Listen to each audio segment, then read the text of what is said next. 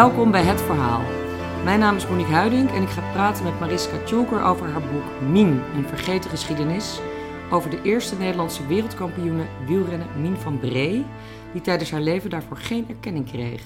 Mariska Tjulker studeerde geschiedenis en is freelance journalist en schrijver. Mien is haar debuutroman. Welkom Mariska. Dankjewel. Mien, een vergeten geschiedenis. Ja. Je hebt Mien van de vergetelheid gered. Ja. Wat leuk. Gelukkig. Wanneer hoorde je voor het eerst over haar bestaan? In de zomer van 2012. Letterlijk tijdens een etappe van de Tour de France. Oké, want? Ja. Hoezo? De commentator zei het over haar? Nee. Ik zat naar de Tour te kijken. En het grappige... Ja, het was zo'n bergetappe waarin niet zo heel veel gebeurde. Dus ik zat ondertussen met de laptop op schoot. En nou ja, je kent het wel. Dus ben je zo'n beetje aan het surfen en doen.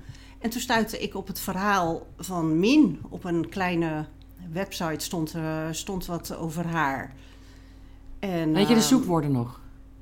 Nee. Wat zocht je? Ja, ik denk wel dat ik iets heb gezocht met sportgeschiedenis. Want ik hou heel erg van sport en ik hou heel erg van geschiedenis.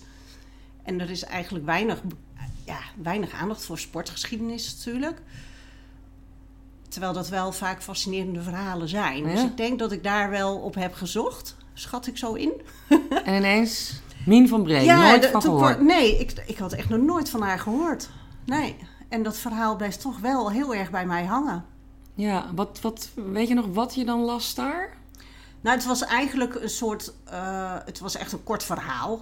1,5 A4'tje, denk ik. Ja. Als je het op A4 zou uitwerken. En waarin iets werd verteld van, dat ze uit Loosduinen kwam. Dat haar dorpsgenoot Piet Moeskops, een grote sprinter op de baan in die tijd, dat hij haar had opgepikt als wielrenner. En dat ze wereldkampioene was geworden, in België had gekoerst. En dat ze nogal tragisch aan haar einde was gekomen. En nou ja... Gewoon kort, heel bondig biografietje. Ja. En toen dacht je... Hey. Ja, het triggerde echt wel iets bij mij. Ja.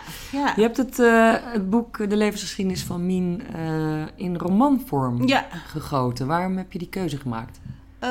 In eerste instantie, het was echt de bedoeling, dat had ik ook met mijn uitgever afgesproken, het zou non-fictie worden. En eigenlijk gaandeweg, al redelijk snel was dat, dacht ik van dat gaat gewoon niet werken. Dat werkt niet voor Mien, omdat er net te weinig echt feitelijke dingen over het verloop van haar leven bekend zijn.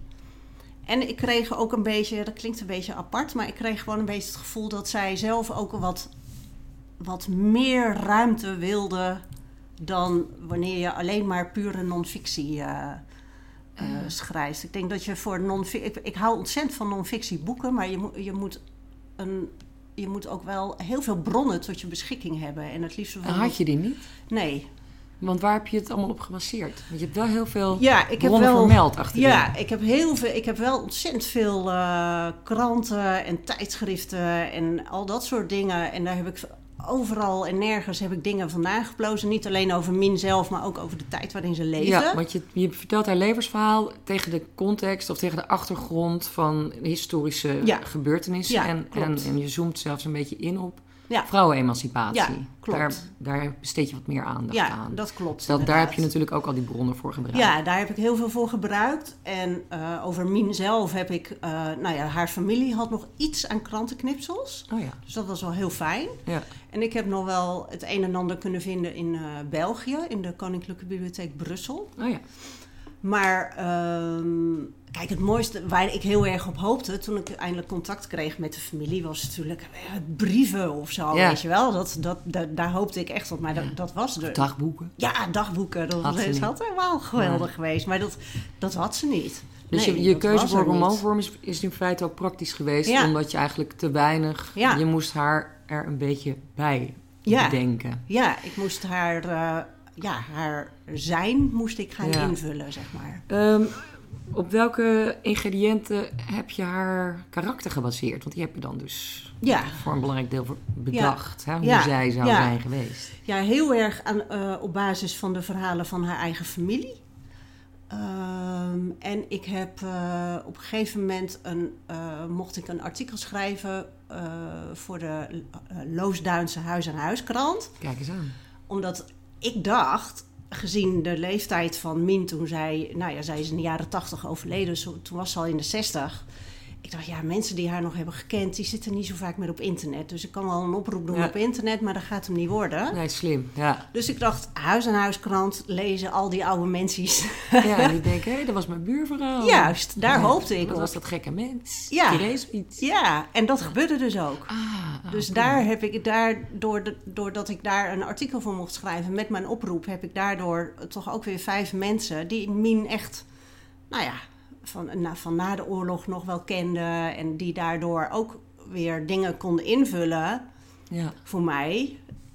Nou ja, waardoor een beeld. Waardoor echt wel een goed beeld ontstond. Ja. En het mooie is wel dat toevallig 2 weken geleden kreeg ik een berichtje via Facebook van een familielid, een ver familielid van Mien van Bree. En zij... schreef mij, ze had gelezen in de krant dat het boek was uitgekomen en ze had het gekocht en gelezen en ze vond het helemaal fantastisch. En het mooiste vond ze nog wel dat ze heel veel familietrekjes van de Van Brees herkende. Ach, ja, dat heeft haar goed getroffen. Zo gaaf. Ja, dat vond ik echt dat is een mooi compliment. Ja, fantastisch.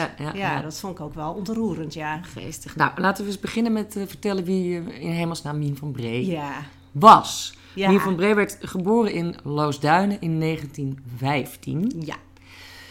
Kun je een korte schets van haar leven geven? Het gezin waarin ze geboren is. Mien werd geboren als, moet ik het even uit mijn hoofd zeggen, 3e kind in het gezin van Bree. Haar vader was tuinder, zoals eigenlijk... Nou ja, nagenoeg iedereen in Loosduinen, bij wijze van spreken. Dat is Zuid-Holland of is het Zeeland? Nee, Zuid-Holland. Zuid-Holland, bij de buurt van Den Haag. Ja, tegenwoordig is het zelfs Den Haag. Ah, juist. Maar in die tijd was het nog net echt een zelfstandige gemeente. Ja. Mien had 1 oudere broer en een oudere zus. En na Mien kwamen nog 2 broers. Ja. En haar moeder was gewoon huisvrouw. Maar die had reuma. Ja, die was eigenlijk altijd wel ziekelijk. Ja steeds erger ook. Ook wel, ook wel zo erg dat ze op een gegeven moment eigenlijk echt niets meer kon. Ja. Nou ja. En Mien deed de lagere school en moest daarna gaan werken. Ja. Dat was toen... zoals dat ging. En ze hadden natuurlijk ook weinig geld. Ja. Dat was gezin. Gewoon een arm tuindersgezin, ja. En toen bleek Mien over bepaalde lichamelijke kwaliteiten te beschikken. Want zij bleek een heel groot meisje te zijn. Ja. Weet je ongeveer hoe groot? Nou, het grappige is, ik heb wel een klassenfoto nog van haar, van de lagere school. En daar zie je het dus al. Ja, echt een kop groter. Dat ze gewoon wat groter, wat groffer dan die andere... Ja, poppetjes zou ik bijna willen zeggen. De eerste keer dat ik die foto zag, toen dacht ik, jee. Ja, terwijl je dan lagere schoolleeftijd, met je 12 dan ga je er vanaf. En toen was ze dus echt al wat...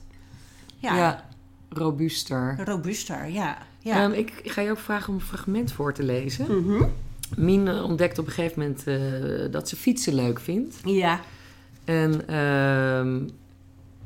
sterker nog, ze vindt het ontzettend leuk en ze is er ook hartstikke goed in. Ja. Ze is hier inmiddels al wat ouder, maar ze is aan het trainen. En ik zou je willen vragen om het vanaf hier, ik heb het aangegeven, tot hier voor te lezen. Ja. Met het kopje. Je begint elk hoofdstuk met een quote uit een krant. Ja, dat iets zegt over hoe op dat moment over vrouwenemancipatie of vrouwensport gedacht wordt. Ja, dat klopt. De quote van dit hoofdstuk is... Al zijn het atleten, het blijven voor alles vrouwen. En dat is een quote uit de Wereld Revue, juni 1932. Vanaf het moment dat Mien de fiets heeft ontdekt, is ze niet meer te houden.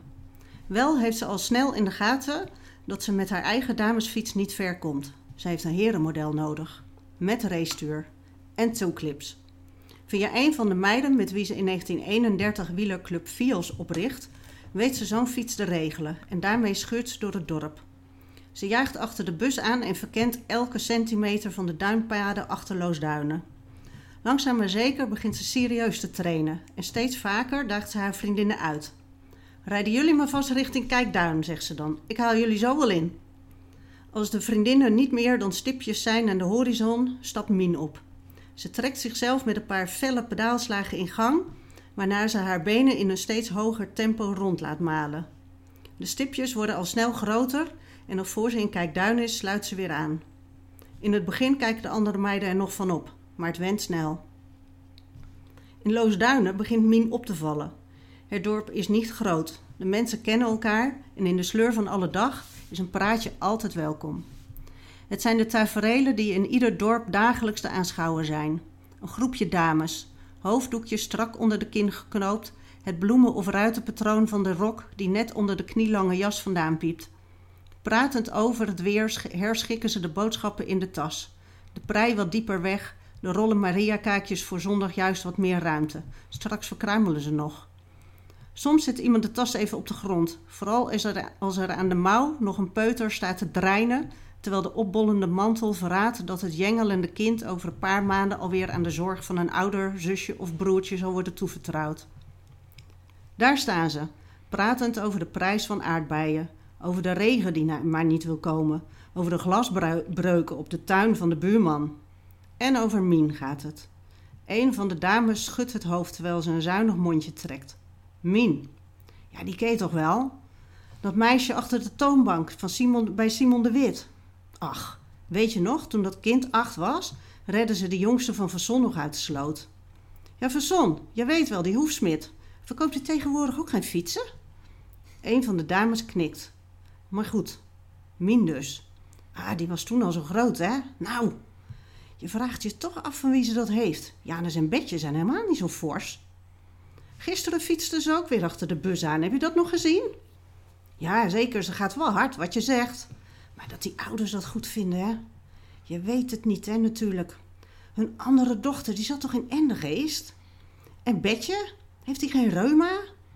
Ah, ja, nu je het zegt, dat arme mens komt bijna nooit buiten. Ah, die meid. Die groeit tussen de jongens op, wat wil je? Het is toch te hopen dat ze gauw aan de man komt. Instemmend geknik. Een zuinig mondje dat zucht. Daarna komt de bruiloft van om het even wie nog even te sprake. Er is altijd wel iemand die gaat trouwen.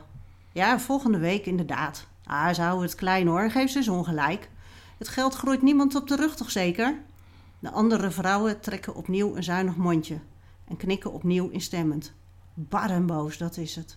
En dan zo'n meid die rondfietst alsof het leven één groot feest is. Op een herenfiets notabene. Nee, daar kan niks goeds van komen. Ja, je hebt je dus helemaal ingeleefd hè, in die dorpsmentaliteit. Want hoe kom je anders op zo'n beschrijving?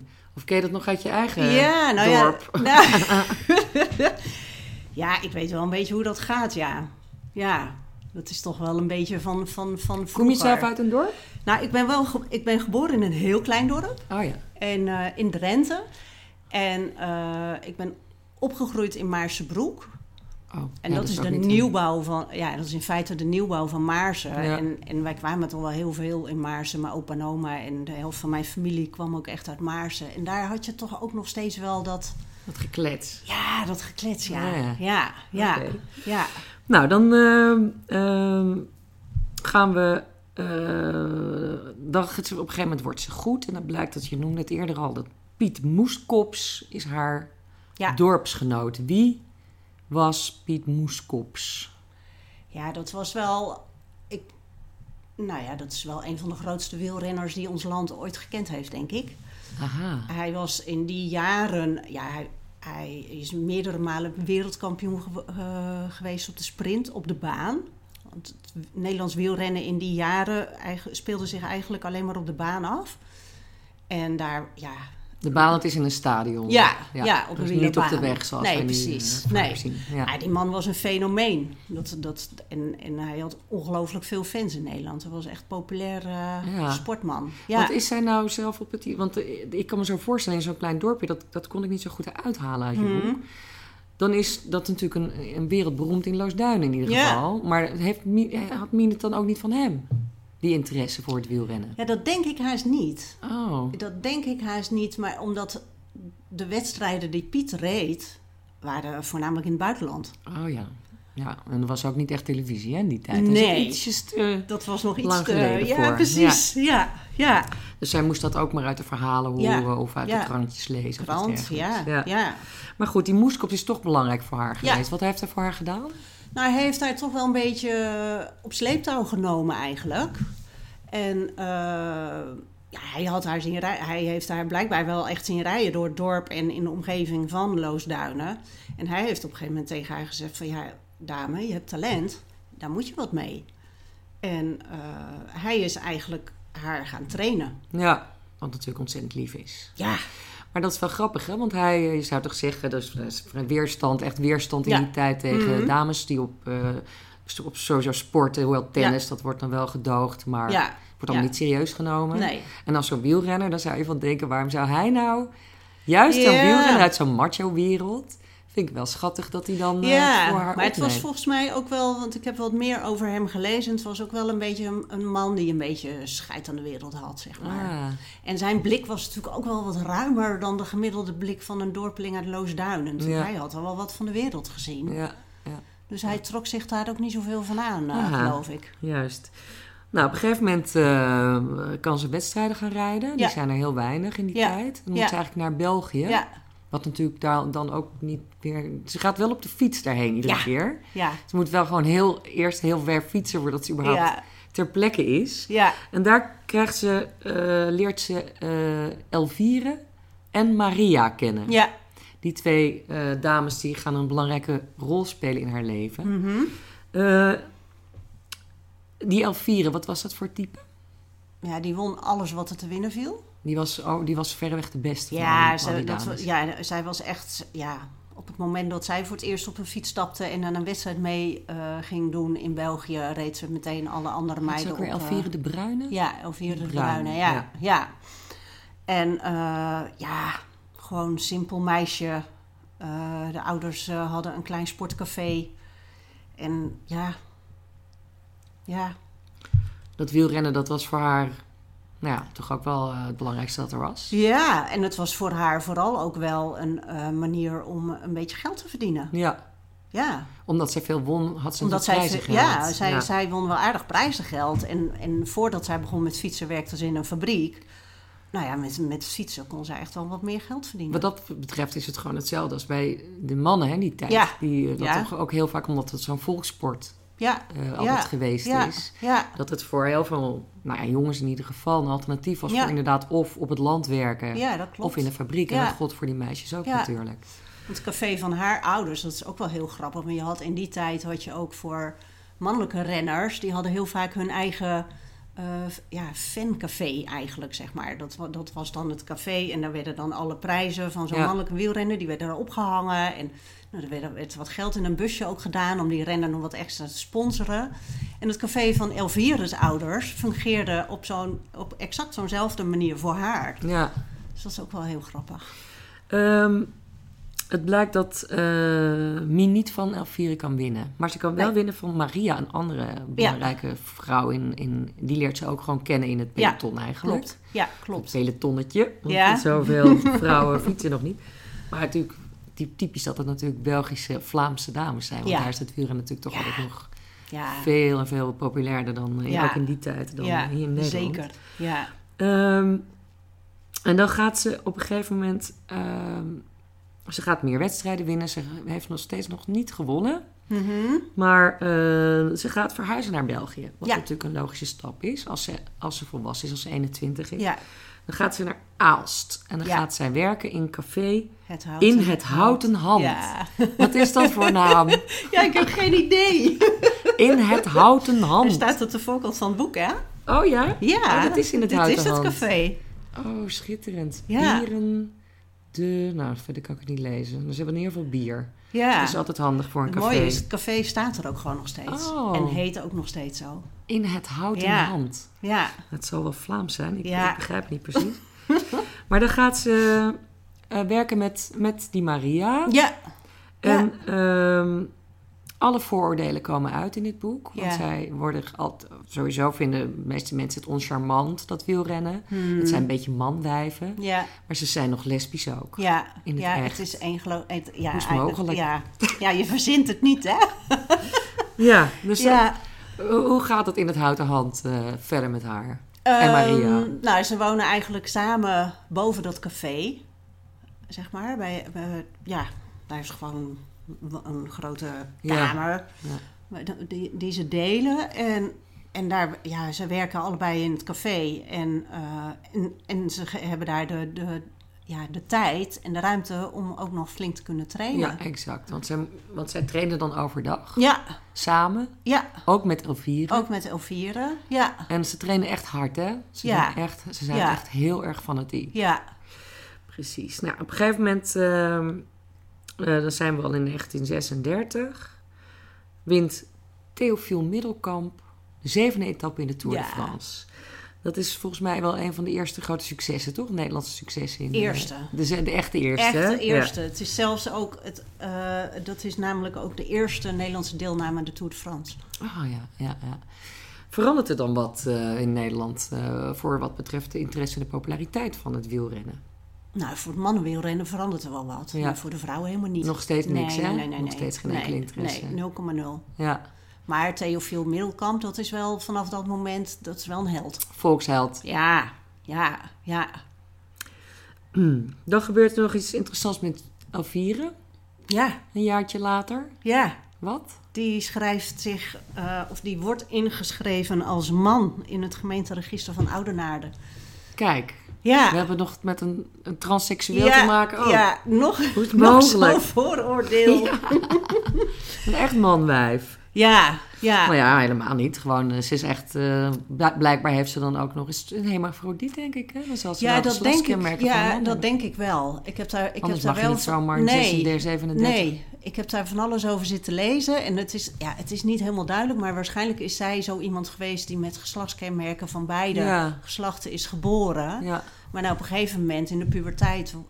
wordt één van beide dominant. Ja, daar won ze ook alles. Omdat gewoon een man was. Ja. Natuurlijk ook de spieropbouw van mannen. Ja. Willy werd het. Elvire wordt Willy. Ja. Willy de Bruyne. Ja. Ontzettend opmerkelijk toch. Maar ja, met nu Elvire Willy is... valt er wel een belangrijke concurrent voor. Voor Nienweg. Ligt de weg open. En wat blijkt nou? Op een gegeven moment komt het Europese kampioenschap. Want er zijn wel degelijk inmiddels dan wat wedstrijden voor vrouwen. Ja, klopt. En ze gaat meedoen aan het Europese kampioenschap. Even kijken. Het is wel redelijk lang... Ja, het is wel een heel lang fragment, maar geeft niet. Van hier tot hier. Ja. De belangrijkste koersen voor de dames komen steeds dichterbij. In de eerste week van september staan de Europese kampioenschappen in Moeskroen op het programma. En 2 weken daarna de wereldkampioenschappen. Mien traint wekelijks met Willy... die het plan om naar Brussel te verhuizen nog even in de ijskast heeft gezet... en in plaats daarvan van Erembodegem naar Aalst is verhuisd... en zijn eerste koersresultaten heeft laten optekenen. Het podium heeft hij nog niet gehaald... maar in Leupegem werd hij toch maar mooi 4e. In de grote prijs van Gistel 7e... en in de prijs van Waasmunster kwam hij als 9e over de streep... vertelt hij trots. Vlak achter die Hollander die vorig jaar een toeretappe won. Je weet wel, die Middelkamp... Mien hoort zijn woorden en ziet hoe enthousiast hij is over zijn geboekte resultaten. Maar het komt allemaal niet echt binnen. Ze heeft een cocon om zich heen opgetrokken. Een glazen bubbel waarin ze stilletjes ronddobbert. Alleen. Slechts de zenuwachtige kriebels die haar buik doen verkrampen en haar keel af en toe dichtknijpen, houden haar gezelschap. Voor de wedstrijd in Moeskroen vertrekken zij en Maria de middag ervoor al. Ze besluiten naar Moeskroen te fietsen, om zo de kosten van de bus uit te sparen. Ze vinden een klein hotel in een donkere zijstraat. Een hok zonder raam, een wiebelig tafeltje met een lege lap bedkan waar een hoek uit is en een bed dat bij elke beweging kraakt. Een van de veren van het matras steekt door het laken heen, maar Maria is niet voor één gat te vangen en legt er een vestje overheen.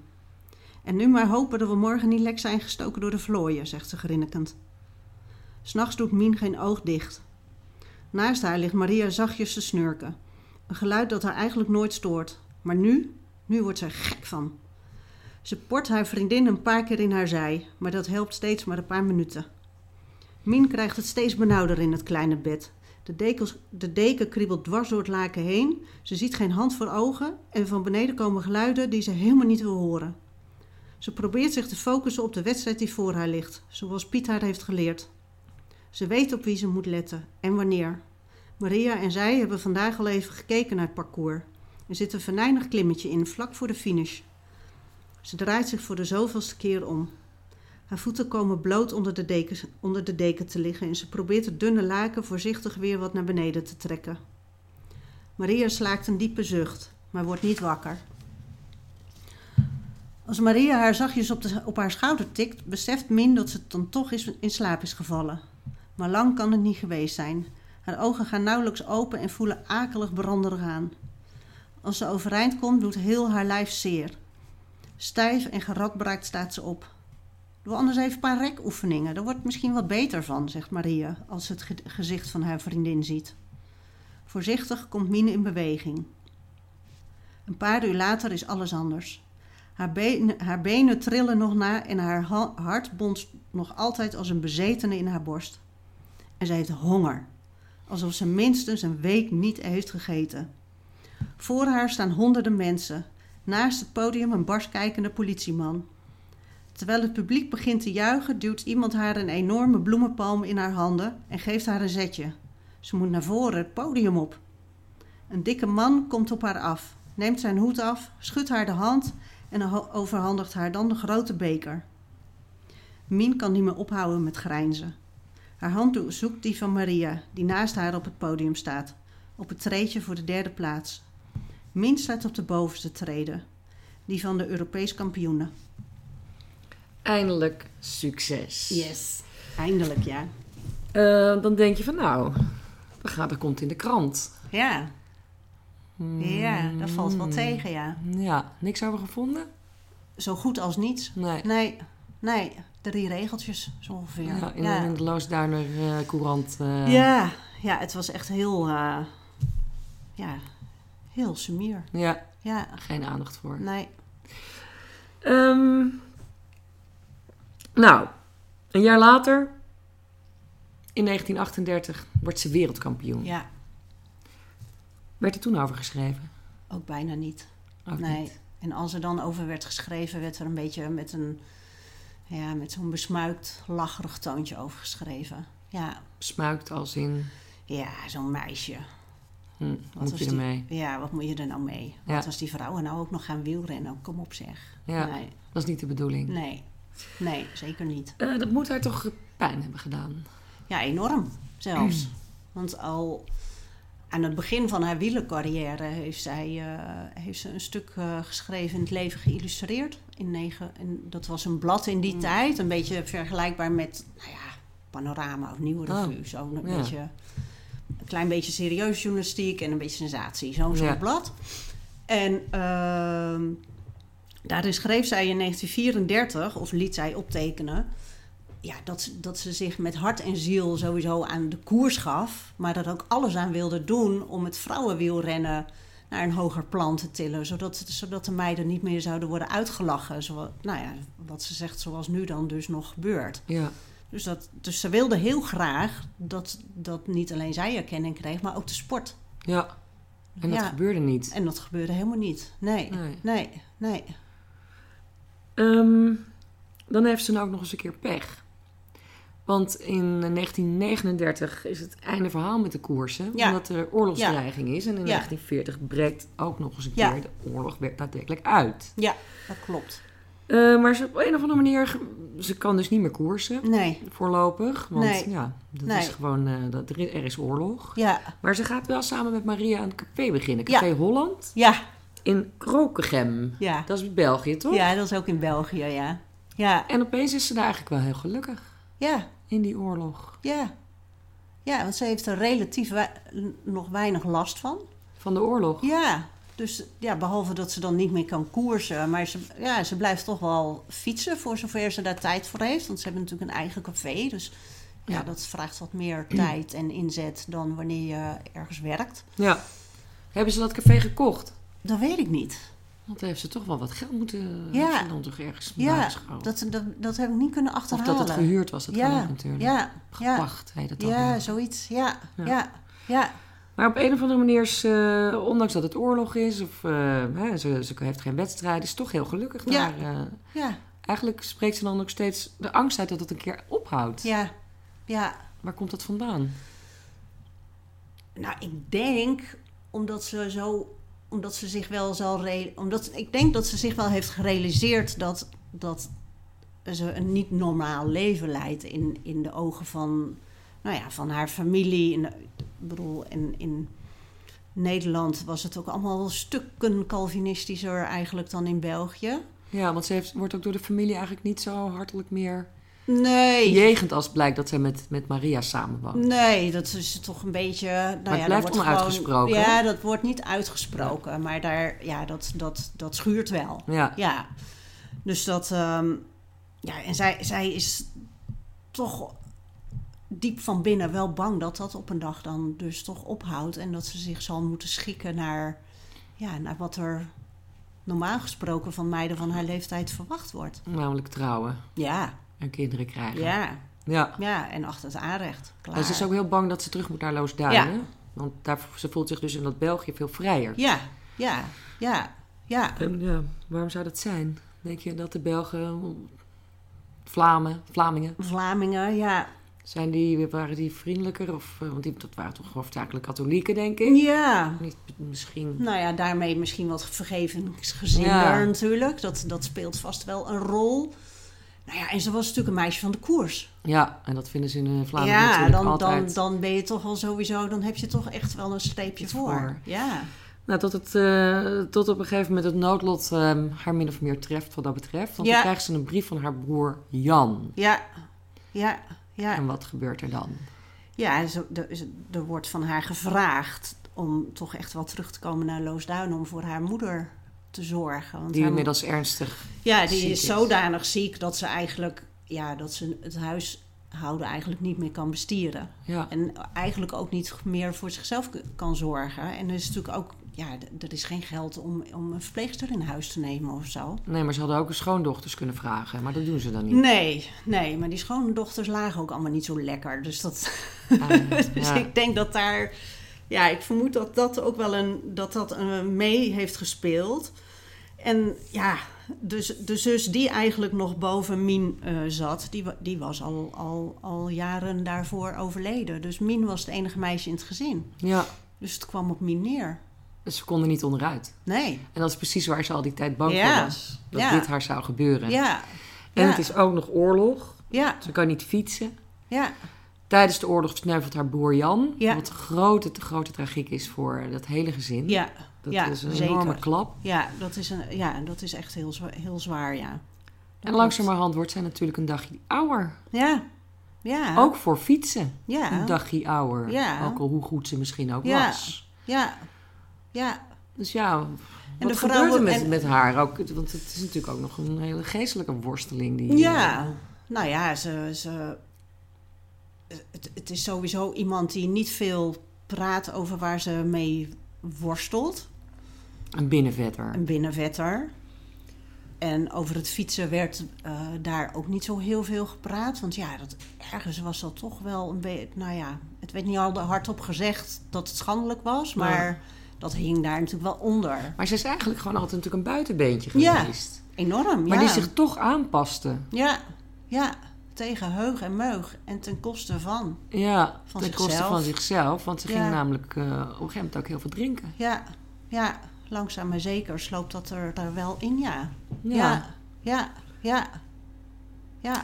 Dan is de oorlog voorbij. Haar moeder overlijdt. En ze hoeft dus niet meer voor haar moeder te zorgen. Mm-hmm. Ze heeft nog wel een vader. Ja. Maar die is vrij kranig, die werkt door. Ja. Ja, dan is het dus geen wielrennen meer voor haar. Nee. En ze begint een carrière als verpleegster in een psychiatrisch ziekenhuis. Ja.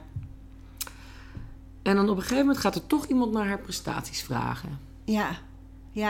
Meneer Bos van Roosentaal, de oud-voorzitter van de Wieler-Unie. Ja. Weet je nog in welk jaar dat ongeveer was? Uit mijn hoofd. 1950? Ja, 1954 uit mijn hoofd was dat. Die komt daar opeens op het spoor? Of die heeft haar een keer gezien? die was... in de jaren 30 was hij ook in Brussel tijdens een WK. En hij was... Hij heeft haar gezien? Hij heeft haar toen ook zien rijden. En hij heeft sowieso die hele koers meegemaakt. En hij heeft daar echt heel lyrisch over geschreven als enige in Nederland. Ja. In het blad van de Wielerbond. Ja. Dat kreeg verder ook helemaal geen navolging natuurlijk. De KWU. Ja, precies. Ja. En in de jaren 50 ontmoetten ze elkaar opnieuw in de winkel van fietsenhandelaar Bontekoe in Den Haag. Ach. Hoe prozaïs. Ja, herkende hij haar dan? Of zij hem? Ja. Want zij durfde natuurlijk niks te zeggen, maar hij herkende haar. Ja. En hij vroeg haar toen van, goh, jeetje, hoe gaat het nu met u? En zo even praten. En mag ik u toch nog een keertje interviewen? Over wat u in de tijd heeft gepresteerd. Dus ze was natuurlijk trots op een pauw. Ja. Eindelijk herkenning. Ja. Maar ook dat... blijft zonder verder gevolgen. Ja, helaas. Ja, het is echt een beetje bedroevend. Ja, dat is wel... dat was natuurlijk wel weer de zoveelste teleurstelling. Ja. Het wordt wel gepubliceerd. Het wordt gepubliceerd, ja. In het blad Sportief. Dat is dus dan ook het lijstje. Dat is ook nog steeds het bondsorgaan. Ja, oké. Ja, klopt. Maar het grappige is dat het KWU heeft op dat moment het hele dameswielrennen nog niet erkend. Nee. Dat gebeurt pas in 1958. Ja. En dan mogen ze maximaal 40 kilometer rijden. Ja. Waarom eigenlijk? Wat was het argument? Ja, maar anders was het toch veel te zwaar voor vrouwen. Ja, dat kon toch allemaal niet? Nee. 40 kilometer, dat is niks. Nee. Nou ja. Nee. Nou goed, dus dat was dus steeds de houding. Heel afwerend, heel afwijzend eigenlijk. Ja. En hij heeft zij natuurlijk ook omdat zij toch al een ander... soort vrouw was, niet echt een vrouwelijke vrouw. Ja, dat hielp, niet mee. Ondergeleden. Ja. Nou, het laatste fragmentje dat ik je laat voorlezen, dat gaat over het Nederlands kampioenschap vrouwen 1965 is dat. In Zandvoort. Ja. Yeah. Want dan zegt haar familie, Jomien, ga er dan heen, weet je wel, dat is leuk. En dan ga je daar kijken. Nou, dat heeft ze helemaal geen zin in, want ze ziet dat totaal niet zitten. Eigenlijk is ze al verbitterd, hè, die fase van haar leven. Ja. Maar dan gaat ze toch. Ja. En dan gebeurt er dit met haar. Ja, want haar broer zei van tevoren van ga daar nou naartoe. En misschien kun je toch die meiden, kun je nog iets betekenen. En maak gewoon een praatje. Ja, hij wilde haar eigenlijk stimuleren van kijk of je, als ze weten wie je bent. Misschien kun je er een handje toesteken, misschien kan je advies geven. Kom je toch in die wielenwereld terecht. Precies. Wat ze natuurlijk dolgraag wilde, maar dat blijft maar... en dat zei haar broer ook van je was toen zo gelukkig. Ja. En probeer nu altijd daar, maar niet. Ja, en probeer daar dus iets van terug te pakken. Ja, heel lief advies. Ja, onwijs. Ja. Nou, nu gaat ze dus naar dat... Ze gaat er toch heen. Ja. In Zandvoort. Toch zit Mien op die zondag op de tribune van het Zandvoortse autocircuit. Ze ziet hoe Ineke van Eijken de eerste officiële Nederlands kampioene wielrenner wordt... door na een wedstrijd van 42 kilometer de sprint naar zich toe te trekken. Als het meisje op het podium naar het Wilhelmus staat te luisteren, ontsnappen haar een paar tranen. Maar verder ondergaat ze de huldiging toch tamelijk kalm, ziet Mien. Ze staat inmiddels aan het hek langs de baan, in de buurt van het podium. Al sinds de start van de dameswedstrijd in twijfel of ze straks wel of niet op die meiden af moet stappen. Ze heeft gezien dat er een stukje verderop een poort in het hek zit. Dus misschien, als ze daar naartoe loopt en iemand vraagt of ze... ja. Het zou kunnen, misschien. Met een roffel in haar hart draait ze zich om en begint langzaam richting het poortje te lopen. Ondertussen kondigt de speaker de voorzitter van de Wieler-Unie aan en Mien blijft staan. Kijkt richting het podium waar een oudere heer in een donkergrijs pak de speaker toeknikt. De heer Van Dijk, dames en heren, kraakt het door de luidsprekers. Er klinkt applaus, maar Miens handen blijven in de zakken van haar jas. De voorzitter kucht even in de microfoon en feliciteert dan de kampioenen van Nederland. De eerste echte kampioenen, zegt hij. Een historisch moment, zegt hij. Een ware kampioenen, want zoveel voor gedaan en zo vaak gedemonstreerd hoe serieus en consequent, zegt hij. Mien slikt. Het hek ziet ze niet meer. En het applaus als de bondsvoorzitter Ineke van Eijken nogmaals feliciteert, hoort ze niet. Alsof iemand een loodzware donkere deken over haar heen gooit. En zo verschrikkelijk moe. Ze draait zich om, duwt her en der wat mensen opzij, mompelt sorry, maar is doof voor wat er om haar heen gebeurt. Weg moet ze. Als ze bij de bushalte aankomt, ziet ze dat ze nog een half uur moet wachten. Het bankje is bezet, dus ze loopt wat heen en weer. Hangt even tegen het muurtje van de halte. Begint weer te lopen. Haar handen in de zakken van haar beige jas knijpen. Laten los. Knijpen. Laten los. Knijpen. Laten los. Ze schopt steentjes weg en stukjes schelp. In de bus terug naar Loosduinen heeft ze het koud en warm tegelijk. En tegen de tijd dat ze eindelijk de tramstraat inloopt, voelt ze zich hondsberoerd. De trap naar boven neemt ze met 2 treden tegelijk. Haar handen trillen als ze de voordeur wil openen en het toilet weet ze net op tijd te bereiken. Een paar dagen later gaat ze bij Jo en Marie eten. En terwijl Marie de lege soepborden naar de keuken brengt, vraagt Jo of ze nog naar Zandvoort is geweest. Mien schudt haar hoofd. Geen tijd voor gehad, zegt ze. Ja, nou, dat vind ik zo zielig. Ja. Arme Mien. Ja, ja. Ja. Ja. Ja, goed. Uiteindelijk gaat het echt mis met Mien. Ja. Het komt ook wel weer een beetje goed uiteindelijk.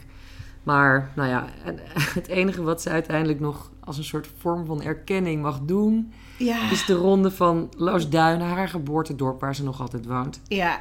De ronde van Loosduinen in gang schieten. Ja. Nou ja, dat zal echt geen enorm grote koers zijn geweest. Nee, nee. Maar het mooie vind ik wel van je verhaal, hè, want dat is dan een beetje zo op het eind... dat er dan wel opeens mensen zijn die zeggen... hey, ja. Dat komt natuurlijk ook omdat het uit haar dorp is. Ja. Maar ja, dat was toch wereldkampioen geweest? Ja, precies. Ja, ja, ja, ja. Maar al met al een tragische geschiedenis van iemand die eigenlijk heel goed was. En heel alles voor over haar sport over had. Een beetje een buitenbeentje, maar misschien zijn topsporters dat allemaal wel op hun eigen manier. Ja, en zij leefde natuurlijk in een tijd waarin je geen buitenbeentje mocht zijn. Nee. Eigenlijk. Nee. Bedoel, het is nu nog steeds wel eens lastig, denk ik, om buitenbeentje te zijn. Maar in deze tijd waarin zij leefde, was het nog veel moeilijker. Ja. Slotvraag, wat heb je geleerd van de geschiedenis van Mien? Dat je altijd je hart moet volgen. Altijd je hart moet volgen. Heel goed. Ja, ja. Nou ja, dat vind ik wel. Ja, dat vind ik wel. Ja, dat spreekt uit alles. Ja. Want op het moment dat zij zich conformeert naar dat wat van haar gevraagd wordt, ja, vanaf dan gaat het eigenlijk langzaam maar zeker mis. Ja. En wordt ze ongelukkig. En komt er niets meer van terecht van een mooie leventje van haar. Precies. Nee, precies. Oké, dankjewel. Graag voor gedaan. Dit gesprek. Ik sprak met Mariska Tjulker over haar boek Mien, een vergeten geschiedenis. Opdat wij niet vergeten.